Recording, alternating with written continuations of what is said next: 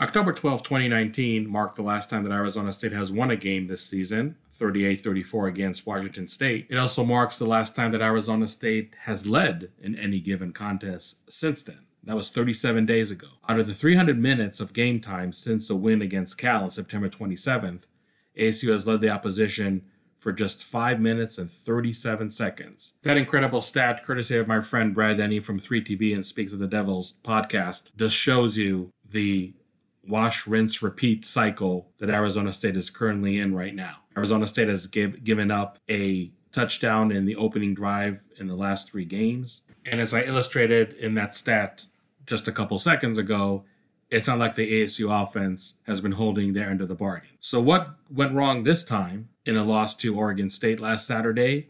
And what can Arizona State do to break the cycle with their toughest opponent probably this season looming large Saturday in Sun Devil Stadium? I'll provide my perspective and my answers to what's plaguing you right now Arizona State in this week's episode of the Devil's Junkies podcast.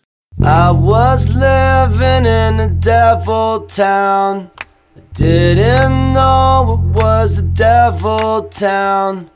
Oh Lord, it really brings me down about the devil town.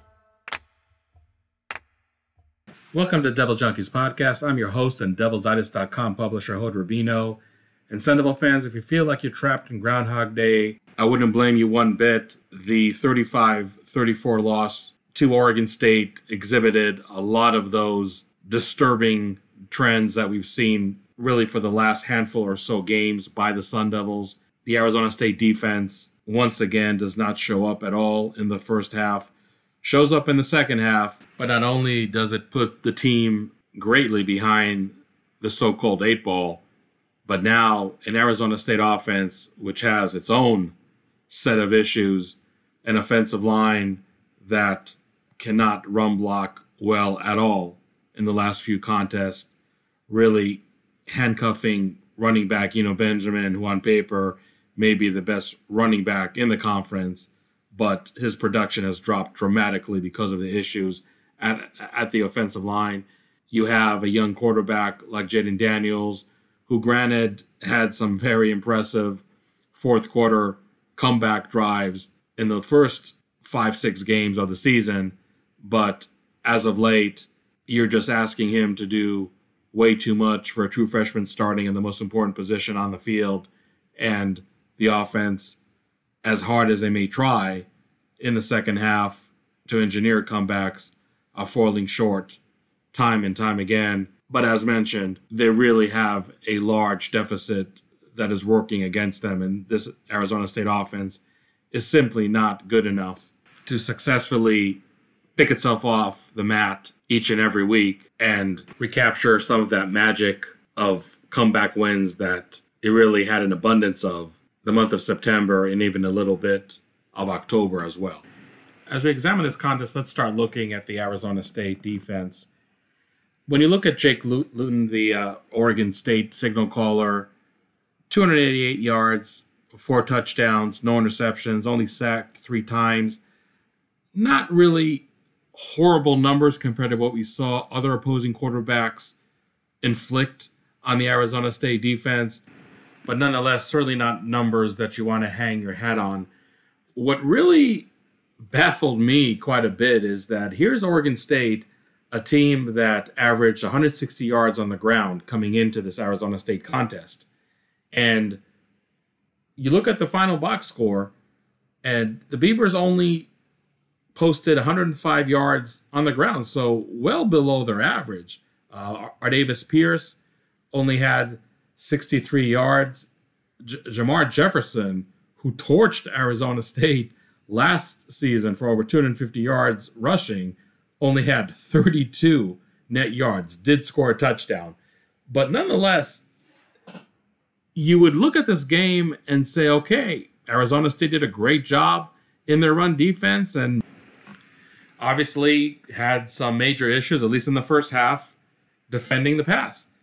But I really think that Oregon State, watching the Arizona State defense on tape, didn't really think they had to employ their signature effective ground attack and would find a lot of success in the air. I mean, really, for the most part, this Oregon State offense was pretty one dimensional.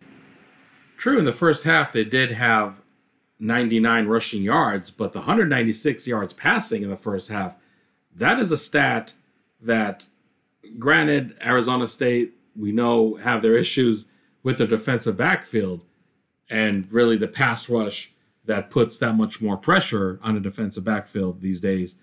But for the Beavers to have 196 yards passing in the first half, three touchdowns, Luton completing 15 out of 18 passes. I'm not going to say it's a total shocker because we saw the struggles against the quarterbacks for UCLA and USC in the preceding week. So I don't know if it was really astonishing to see this performance by the Sun Devils, but I really thought that this Oregon State offense was going to inflict much more harm on the ground. And having only 99 yards in the first half and for the entire game having 105 yards, so only gained six rushing yards in the second half to have all those stats show up on the box score and still come away with a win, that is definitely an indictment on this Arizona State defense.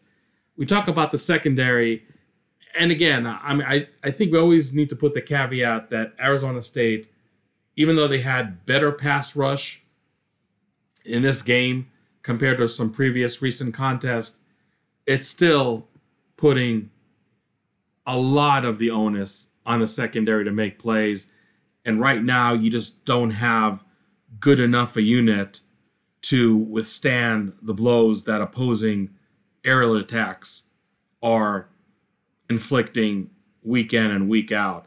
Uh, you look at a player like Chase Lucas, the junior cornerback, I thought by and large has had a, I'm not going to say good stretch as of late, but not someone that you would pinpoint as having a lot of struggles compared to maybe some of his other teammates in the in the defensive backfield.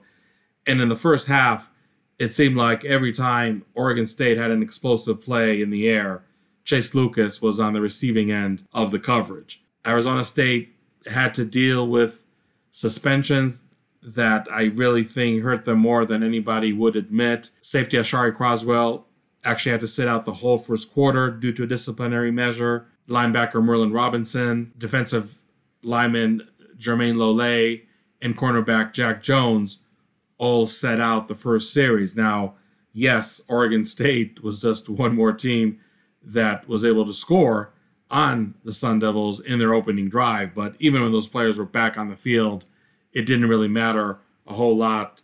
Oregon State scores 28 points in the first half. That's near impossible to come back from unless your offense is able to match the opponent step by step. And we already know by now that's not going to happen. This Arizona State offense is not an explosive unit that can go out there and play arena league football like, if that makes sense, and just score almost on each and every drive. That simply is not the makeup of this Sun Devil unit.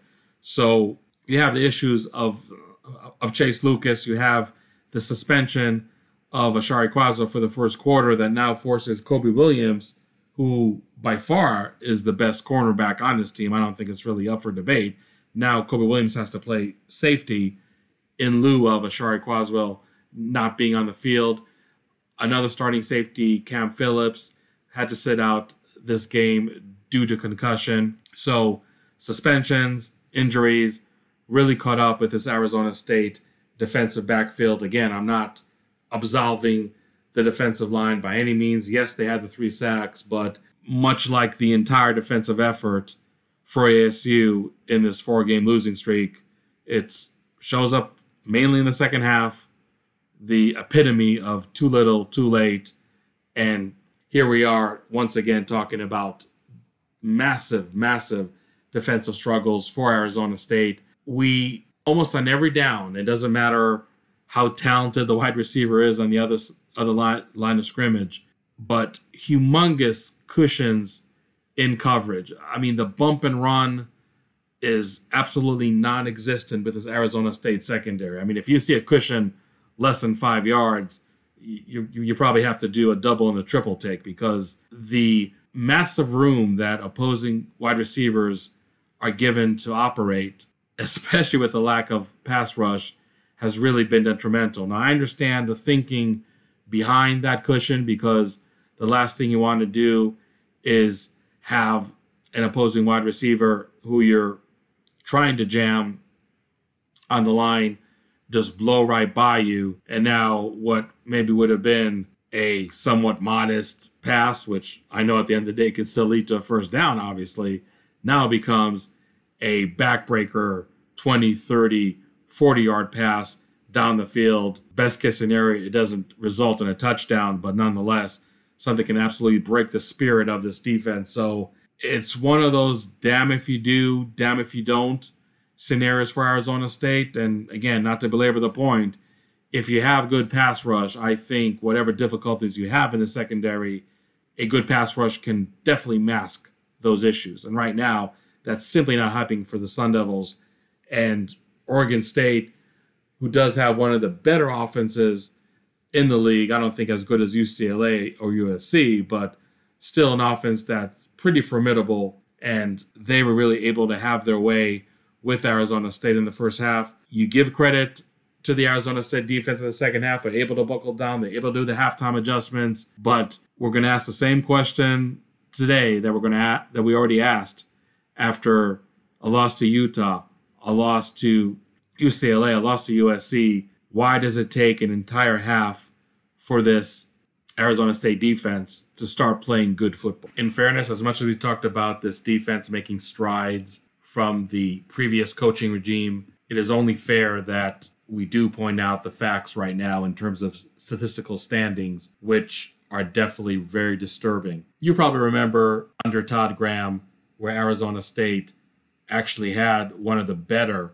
rush defenses in the Pac 12. And right now, if you look at NCAA national statistics, Arizona State is ranked 19th in the country, 1 9, in rushing defense, allowing just under, I'm sorry, just over 109 yards. So, something you think you'd like to hang your hat on, right?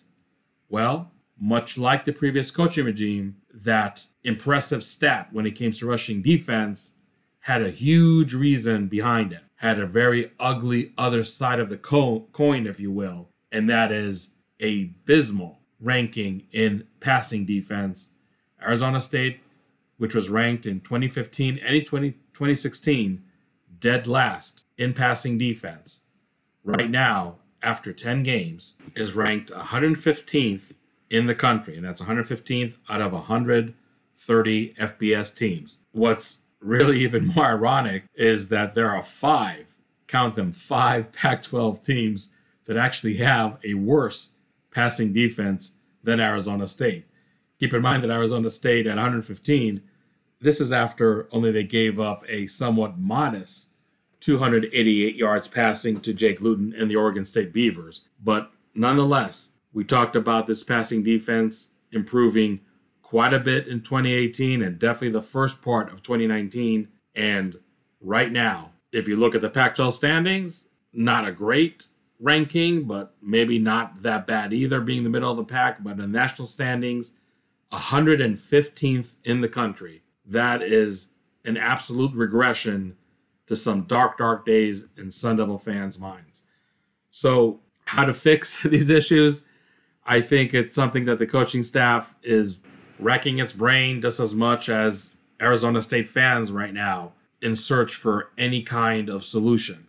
It's really a matter of you're not going to have an effective pass rush. You might as well have more players in coverage and just hope that you can win the numbers game, if you will, having more defensive backs, more defenders in general cover potential aerial targets out there for any given opponent. Much easier said than done, obviously. Arizona State has played with six defensive backs more than I ever thought they would coming into this season. That hasn't always been effective. Again, you give them credit in the second half, making adjustments. They pitched another fourth quarter shutout, but it is absolutely mind boggling how much better this defense plays in the second half, how many fourth quarter fourth quarter shutouts they have seemingly almost on a weekly basis and still find themselves in a world of hurt in terms of a four game losing streak, in terms of a passing defense that among its FBS peers is ranked much lower in the standings that they would care for. So that's my analysis of the Arizona State defense after the Oregon State game and just really gen- generally speaking after 10 games in the season. Let's move on to the offense. And oh, yes, that controversial two point conversion attempt.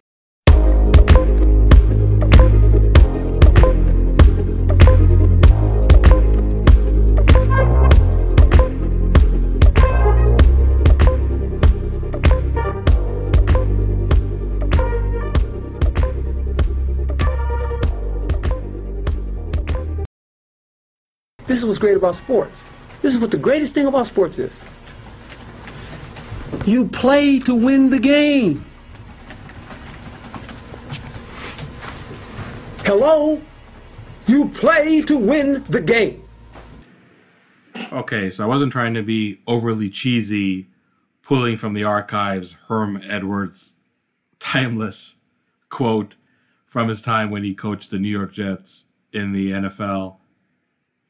But more or less, all jokes aside, that is the reasoning that Herm Edwards gave for attempting that two point conversion at the end of the game, a play that ultimately was the difference on the scoreboard as Arizona State falls to Oregon State on the road 35 to 34. So, where do I fall on this argument that really has been raging among ASU fans ever since Saturday night, and I'm sure is going to go well into this week. Herm Edwards talked about having momentum. And the interesting aspect of that argument is that he felt that the momentum would allow him to take that chance and put the pressure on Oregon State, assuming obviously the two point attempt is converted successfully, to go down the field and probably try to answer with a field goal.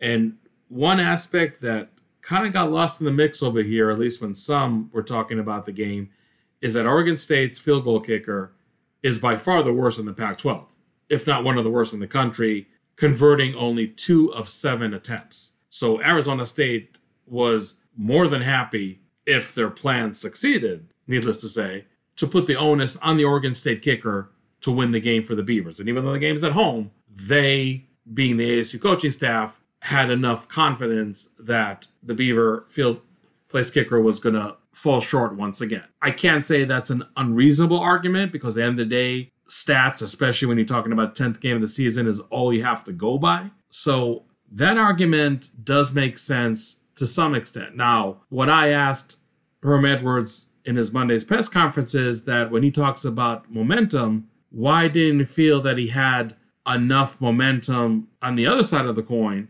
to tie the game, go into overtime, and have the momentum from the second half, where the Beavers only scored one touchdown, had less than 100 yards of offense, and put your offense on the field that scored 14 points in the second half.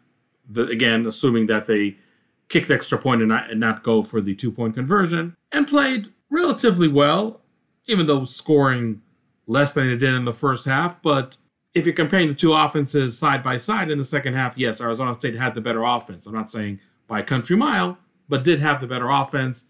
And again, the momentum perception applies here to both sides of the ball for the Sun Devils. And Herm Edwards did not repeat that famous or infamous quote, however you want to see it, from his days in the New York Jets.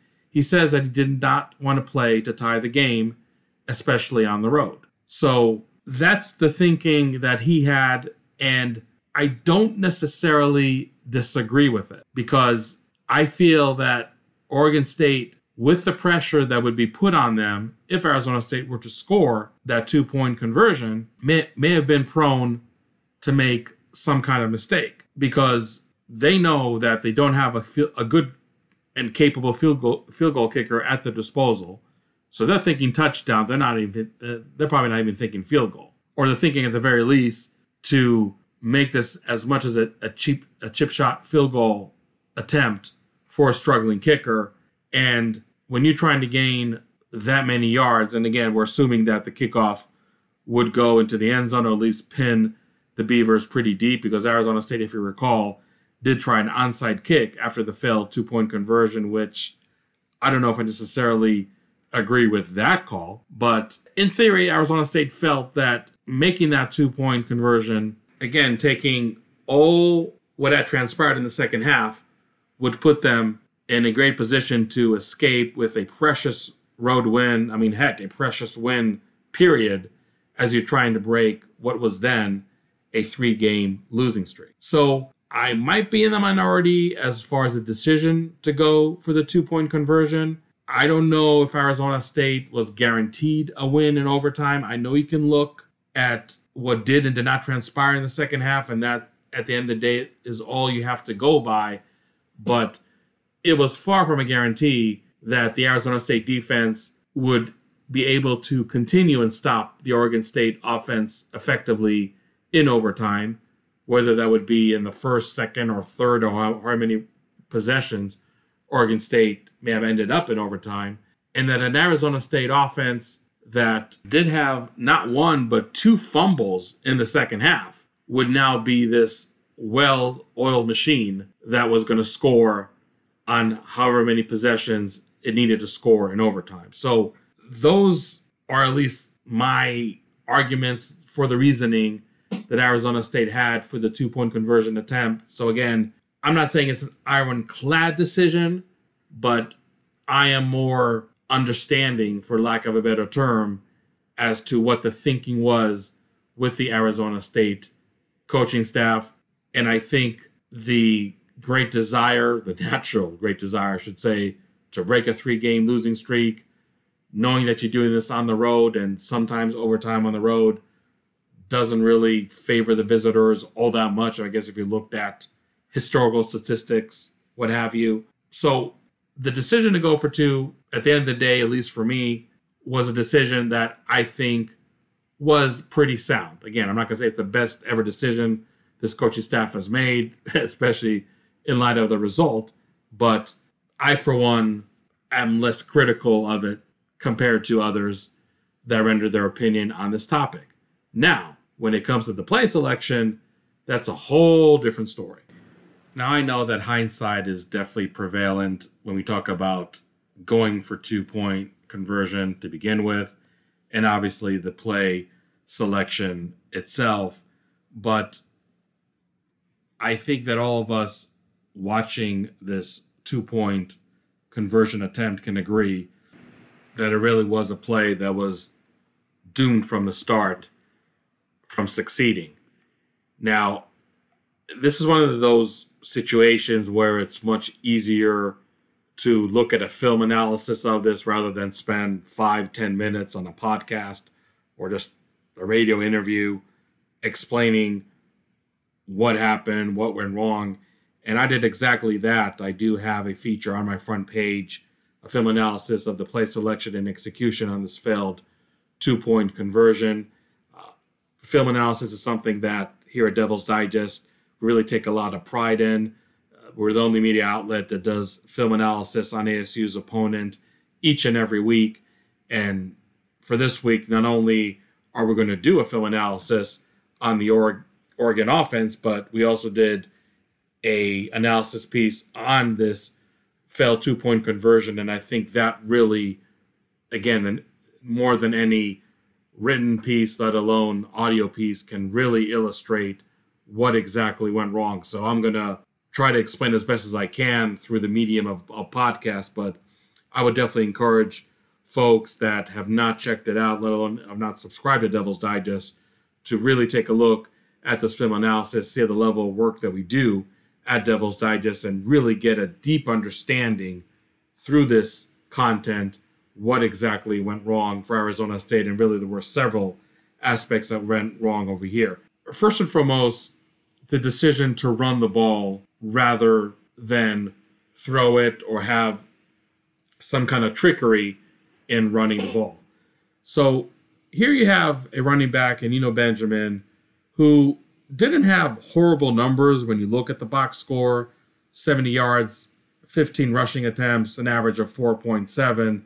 But I think we would all, all agree that it definitely was a very, very quiet night for Eno Benjamin. And as I mentioned earlier in the podcast, the issues that the offensive line is having run blocking are taking a humongous toll on Eno Benjamin. And I contended in some other content pieces that I did, even leading up to this Oregon State game, that I really feel that mentally it is taking even a bigger toll than it is physically on Eno Benjamin.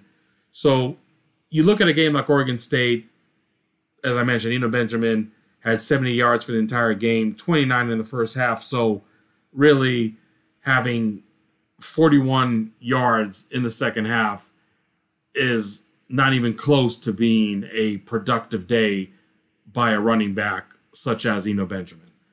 So I understand that he's definitely one of the primary playmakers on this team, but on a night where he could not run the ball effectively at all, a lot of it again goes on the offensive line.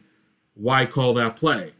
Another factor here if you are going to run Eno Benjamin, why do it at a running back toss, which is a slower and longer developing play on such a crucial juncture of the game? Why do you have a play that run in, runs to the left side of the line with two true freshmen in tight end Nolan Matthews and linebacker Case Hatch? And I don't think we ever saw Case Hatch in any kind of running formation at all this season. And here he is, two freshmen at all, blocking on a play that we knew more than likely was going to determine the game's fate. So, why do you have all these elements in play?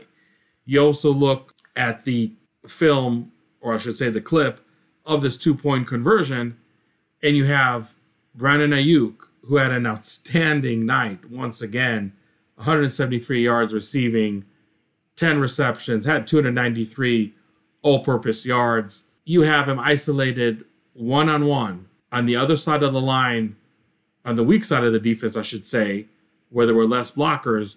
Why not take your chance throwing the ball to him?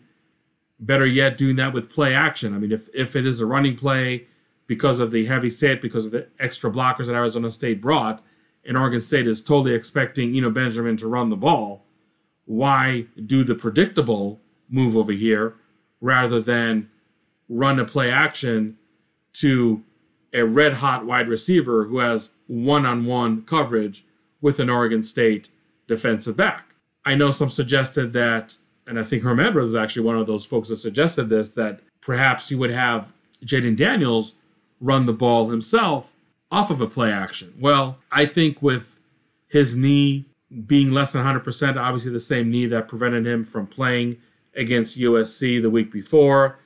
I don't even know if his ankle that has been bothering him for weeks now is fully healed anyway. Did you really want to take that chance with Daniels? Probably not. So I know that that's one less option that you have at your disposal if you're not going to have a very good running quarterback execute such an important play. But again, there's no trickery, there's no deception at all on this play. And I'm not saying that every play that you run in a course of four quarters should be deceptive in nature. But if there's any time to really try at least to, ca- to catch a defense off guard, this is the play to do it. And if you're running case case hatch across the formation from right to left, and you're running the ball to the left side of the line. Again, having two true freshmen try to block players that are much more experienced than than them on, on such a crucial play really makes zero sense. So the decision to go for two, I'm okay with that. Maybe I'm, I'm in the minority with that opinion, but I'm okay with that. But the play selection by Rob Likens in my humble opinion, was definitely a faulty one and offered no creativity, offered a situation where you really losing the numbers game, if you will. And and I understand that it ultimately really was senior offensive tackle Roy Hemsley who was the first one to allow an Oregon State defender to come at Eno Benjamin. And it wasn't really one of the freshman duo that I mentioned earlier.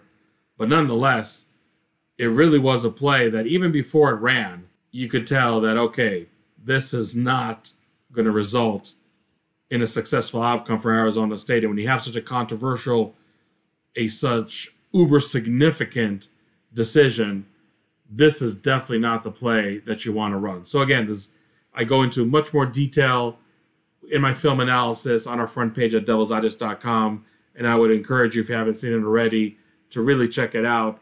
And that really explains what went wrong on so many levels with this play for the Sun Devils. Okay, so now that I gave you my opinion on the two point conversion in terms of the decision itself, in terms of the execution or lack thereof, let's talk about other aspects of this Arizona State offense. So, even though it was a slow start by the Arizona State defense, per usual, unfortunately, I thought that the Arizona State offense was nearly matching Oregon State stride for stride. It would only make sense that one of the worst defenses in the Pac 12 would have a hard time keeping with the Arizona State offense, which is definitely not a juggernaut by any means, but at the same time, definitely good enough to pile some points on this type of unit.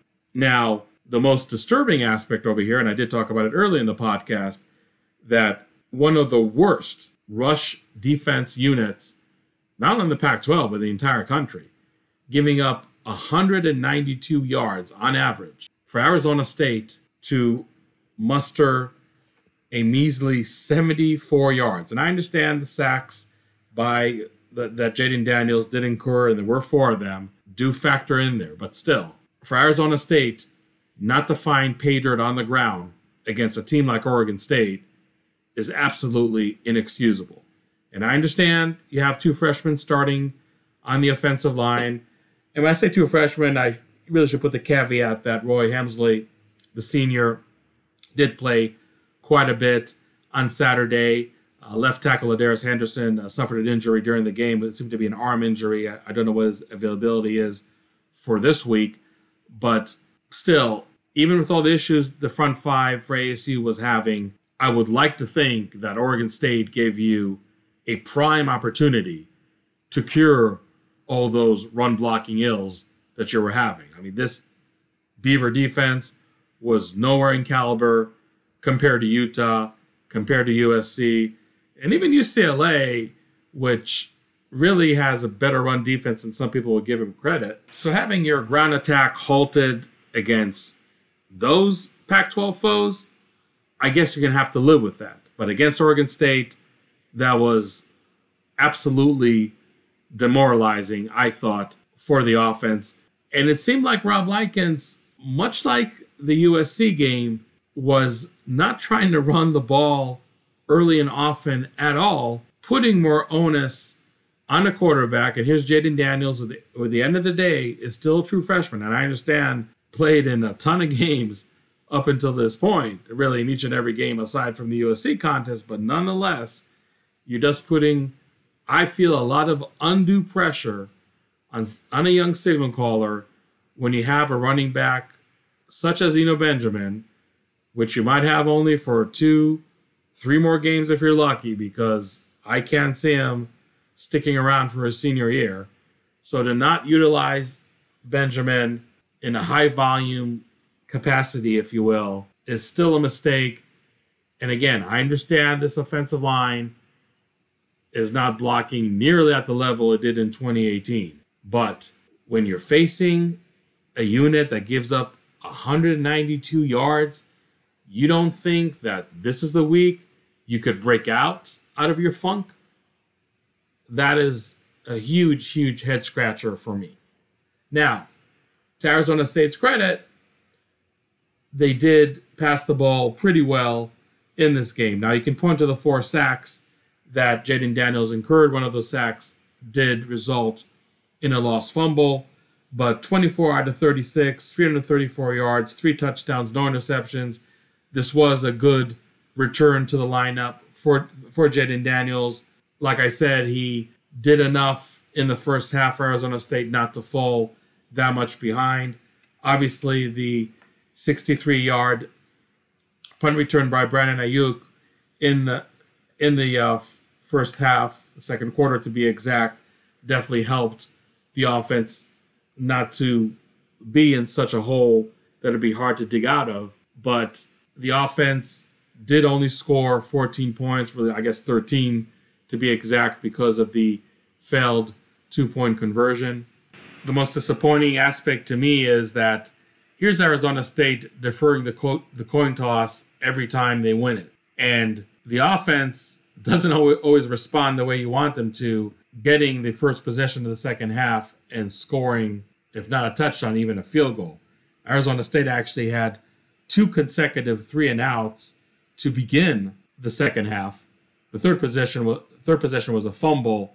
So this goes back to the whole momentum argument. Did the Arizona State offense really have enough momentum that you felt comfortable them winning a game in overtime? I think that argument is somewhat flawed. Did they play better offensively than Oregon State in the second half?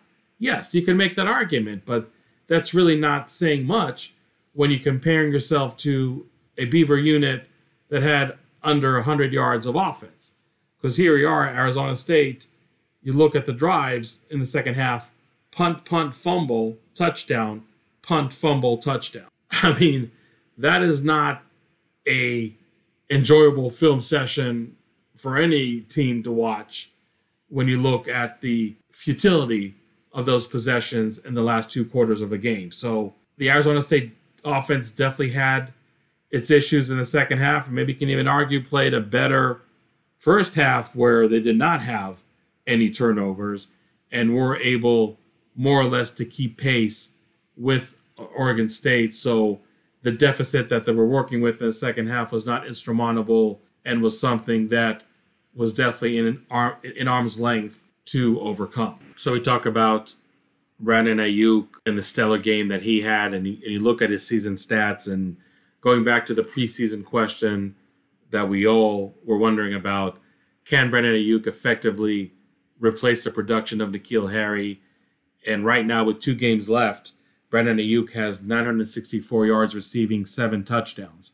N'Keal Harry, who, again, remember, played 12 games and not 13 last season because he did skip the ball game to get ready for the NFL draft, had 1,088 yards and nine touchdowns. So it's conceivable that Brandon Aiyuk could eclipse the number of yards that N'Keal Harry had this week against Oregon and may, I would say, match or come one touchdown short of N'Keal Harry's nine touchdowns in 2018. And, and, and obviously, Brandon Aiyuk will also have an opportunity in the Territorial Cup to end the regular season to have a shot at eclipsing those numbers. So I felt that Brandon Aiyuk could come very close to replacing N'Keal Harry, and even that somewhat – conservative point of view is proving to be wrong. And anybody that thought that Aiyuk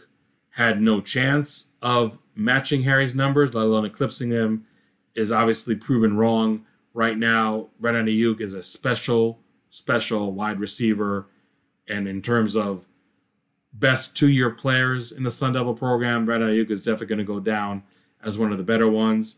I should have mentioned uh, earlier in the podcast that Brandon Aiyuk due to his 63 yard punt return for a touchdown, was named Pac 12 Special Teams Player of the Week. And in that game against Oregon State, had 293 all purpose yards. So great, great outing by the senior. Unfortunately for him, comes in a very bitter loss. But uh, nonetheless, uh, that should not overshadow what Brandon Aiyuk was able to achieve this year. And speaking of overshadow, I think Aiyuk has been overshadowing uh, Frank Darby, the junior wide receiver, who the last two, three games, I think, might maybe playing his best football ever at Arizona State against Oregon State last Saturday. 66 yards on three receptions and a touchdown. So Frank Darby is really proving more and more that the unrealized potential that we've seen probably in the first two years playing for the Sun Devils is starting slowly but surely to, to be realized. I'm sure he's also enjoying the extra attention that opposing defenses are putting on somebody like Brandon Aiyuk, but nonetheless, Frank Darby is somebody who I feel is being more and more significant part of this offense. Uh, two other um, things to mention over here on this side of the ball. Uh, Kyle Williams only had three receptions for 38 yards, but for the first time this year, we saw him on game day lining up as a running back and actually had four carries for 30 yards. So I thought he was very effective in that role. Another preseason narrative that we had was can Arizona State find a capable number two running back on the team that can help lessen the load from Eno Benjamin? And I think that finally, even though, even though it's actually a wide receiver, first and foremost, but finally Arizona State found somebody in Kyle Williams that can carry out that role. And I would fully expect Williams to not only play wide receiver, but also to reassume his role in the backfield against Oregon this week and against Arizona the week after. And when it comes to the uh, running game struggles, I should mention that Eno Benjamin did have a fumble lost that went for a touchback in the fourth quarter at the time that could have tied the contest for Arizona State and obviously maybe render moot the whole notion of uh, trying to go for a two point conversion later on in that period. So that just another example of the rough, rough season that Eno Benjamin is having, and really a reflection of the overall struggles of the ground attack for the Sun Devils. Arizona State, after 10 games, is ranked 119th among all FBS schools in rushing yards. That is a stat that I simply did not expect to see at all from the Sun Devils, especially this late in the year. I knew there were going to be some issues with the offensive line due to the youth. I thought that those issues would manifest themselves more in pass protection, sacks yielded rather than run blocking. But sure enough, not only is Arizona State struggling in sacks allowed, ranked 96 in the country, but run blocking and not allowing Eno Benjamin to come even close to being effective as he was in 2018 has been a huge, huge issue for this Arizona State offense. And not to look too much ahead, I mean, we're definitely going to devote some podcast for that topic in specific.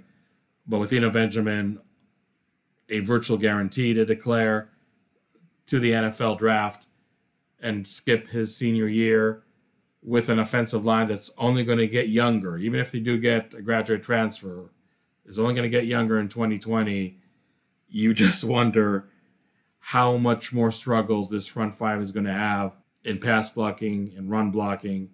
And that's really something that to look forward to in 2020. How much will that handcuff this offense from really realizing its potential? Because it does have some good playmakers returning. It's going to have some good playmakers in this recruiting class, I believe.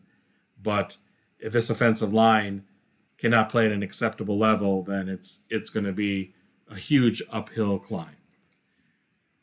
So to wrap up the podcast, uh, let's next look at Arizona State's upcoming opponent and how do we see this 2019 regular season ending and will it actually end in a couple weeks or can Arizona State sneak into a bowl?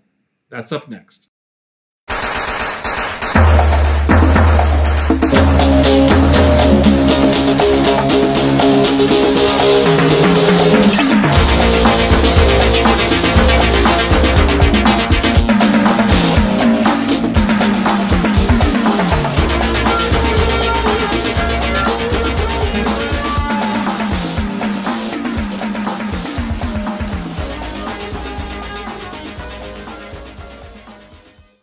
Here's one stat that I saw online that really caught me by surprise if I'm being honest about it. Since 2013, Arizona State is a perfect 7 0 against top 15 teams at home. And here they have a matchup with Oregon, who at the time of this podcast is ranked six in the playoff rankings. I don't know if that ranking would change come Tuesday evening or not, but nonetheless, will definitely still be another top 15 team that the Sun Devils will face in Tempe on Saturday. And you wonder, can they keep that perfect record alive against Oregon? Well, when you look at the sheer talent that the Ducks have, the gaudy numbers that are putting up all year long, it's not hard to understand why the Ducks are a 15 point favorite on the road in Tempe against Arizona State. One of my customers at devilsdigest.com, Lobo Jangles, pointed out that Oregon has held six teams without scoring a touchdown, while on the flip side, Arizona State could not hold five of their opponents to date from scoring a touchdown on their first offensive drive. So you just look at a multitude of factors here, and it's definitely not boding well for Arizona State. First and foremost, I know it's stating the painfully obvious. Can this Sun Devil defense do anything to even slow down Oregon just a little bit?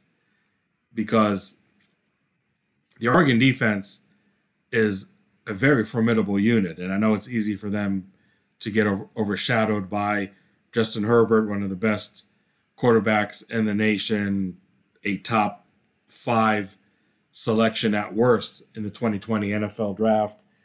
We look at uh, Verdell, the, the, the running back, the this very talented stable of wide receivers they have there in Eugene, and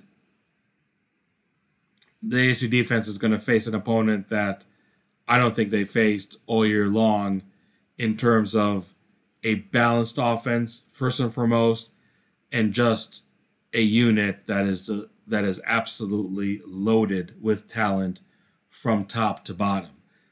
I know that maybe earlier in the year we thought that Utah may, may be the toughest opponent for Arizona State, and even when you look at that game today, uh, I don't think Arizona State played horrible football, especially not on defense in that game because Utah is just not the team that would usually just explode on you from from kickoff until final whistle. But Oregon is a whole different animal in that regard.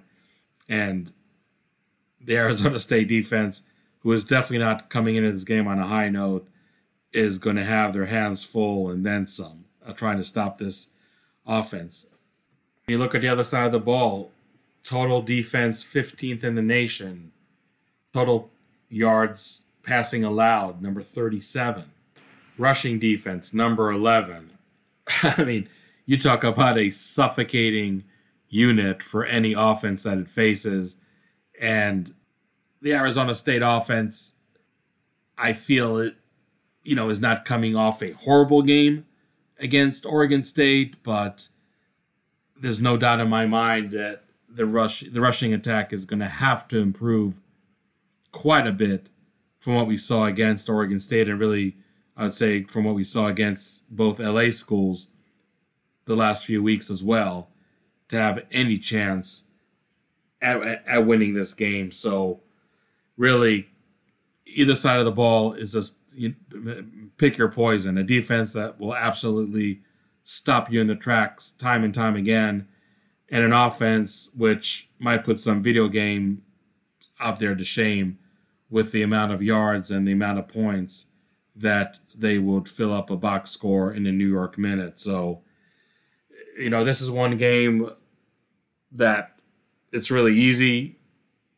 to see Arizona State dropping to under 500 for the first time this year, suffering their fifth loss in a row.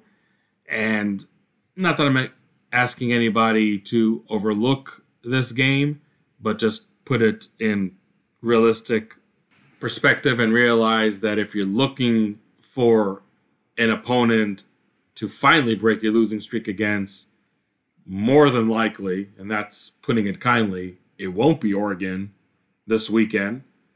And you should have your eyes set to the Territorial Cup in Arizona a week from Saturday at Sun Devil Stadium. And that's a contest I could see Arizona State winning. Not that Arizona State is in a great place to begin with, but I think the problems in Arizona are perhaps somewhat more significant than what Arizona State is experiencing these days.